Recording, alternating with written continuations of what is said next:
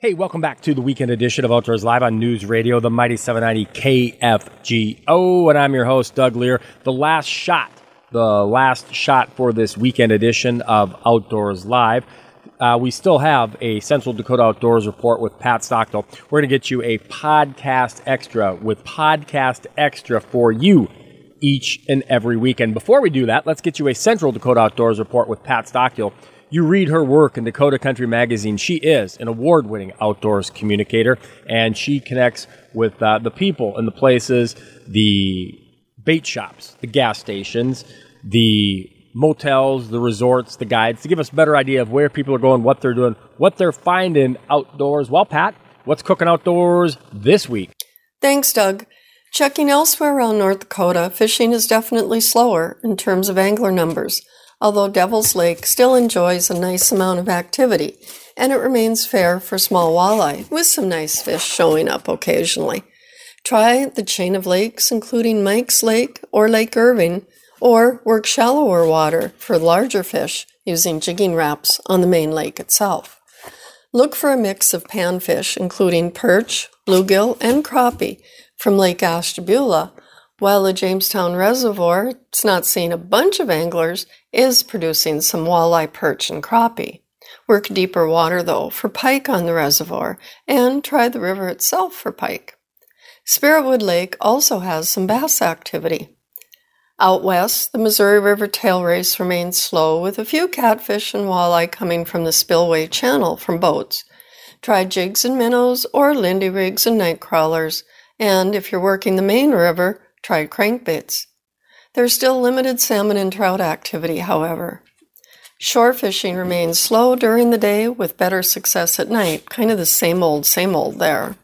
Look for occasional success from the wing walls during the day. The east end of Lake Sakakawea is producing a few walleye off the points in about forty to fifty feet, using spinners or slow death hooks and minnows. Some fish are shallower, but those fish seem less active. Try Stanky or Douglas Bays on the south side, or Government Bay and around Alcatraz Island on the south side. Douglas and Stanky on the north side, though. The midsection around the Van Hook Arm is generally slow for both angler activity and fish catching. Those anglers on the water are still working deep. Work around the thermocline in about seventy-five feet and deeper for salmon on the east side. Try shallower before sunrise with crankbaits, or try a variety of presentations later in the day. The spawning salmon should be moving in. It's definitely the time of the year for them to start showing up, but most salmon are still running in the three to five pound range. Waterfowl season opens September twenty-third for resident waterfowl hunters, but it's still the time of the year when most ducks are brown ducks, so be sure of your identification. That's also holding true for grouse and partridge hunters, and try to avoid mistaking a young pheasant that's not in full plumage. Appreciate that report. That is Pat Stockdill, and she is an award-winning outdoors communicator. Again, read her work in Dakota Country Magazine and various other publications across the Midwest. You know, tying back into the to the discussion on chronic wasting disease, one of the things I want to really, really uh, impress upon is when we talk about size restrictions on fish on Devil's Lake or Lake Sakakawea, and anglers are asking, well, why don't we do this? Why don't we do that?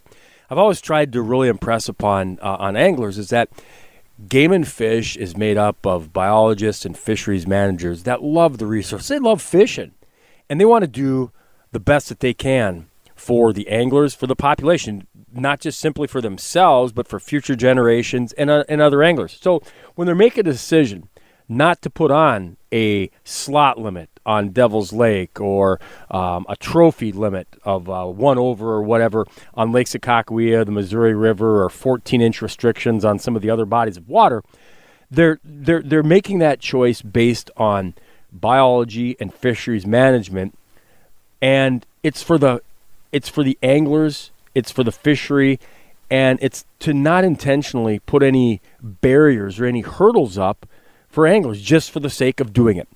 Conversely, understand and realize when it comes to hunting big game over bait, when it comes to making decisions for the health of a deer herd, for the future of hunting and deer hunting in North Dakota, those same wildlife managers, the director of Game and Fish, Jeb Williams, the deputy director, Scott Peterson, the chief of wildlife, Casey Anderson, the assistant chief, Bill Hosey, those those gentlemen are from North Dakota. They love North Dakota. They have a passion for hunting and the outdoors of North Dakota. That's why they're doing the job that they're doing. It's, you know, it, I think as anybody would tell you that um, it's it's not a job that you're doing just for the sake of doing. It's because you love the heritage of hunting in North Dakota. You love the wildlife of North Dakota, and you appreciate the people that also share that similar that that that, that similar love for North Dakota.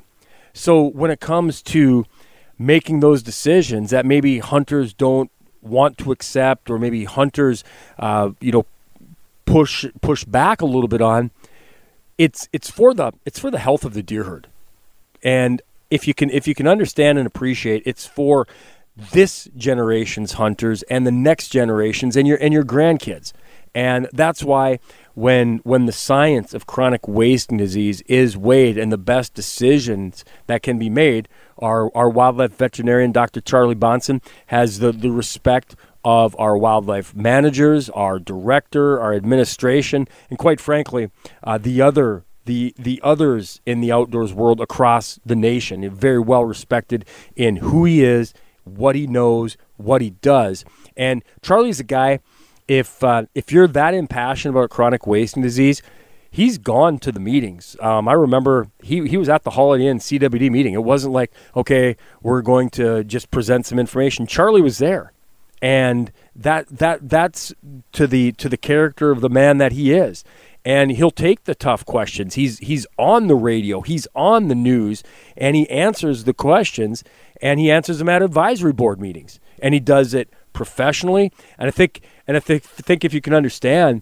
Um, you know, some of the passion that people have, he doesn't take it personally, and he listens very well, and he responds very politely and calmly, where, you know, I, I think I can speak for many others is you, you, you listen to Charlie and you watch Charlie and go, wow, that guy is a cool customer. And maybe that's why he's a, he's a veterinarian, uh, a wildlife veterinarian, and I'm an outreach biologist because, uh, you know, we, we've all got our roles, and, and he's great at what he does. Well, that is going to wrap things up for this weekend edition of Outdoors Live. Appreciate the podcast extra being made available by Ben, the weekend edition of Outdoors Live on News Radio, the Mighty seven ninety K F G O and F M one oh four point seven. Till next time, I'm Doug Leier reminding you, as always, keep your lines tight and your powder dry. Have a great one out there.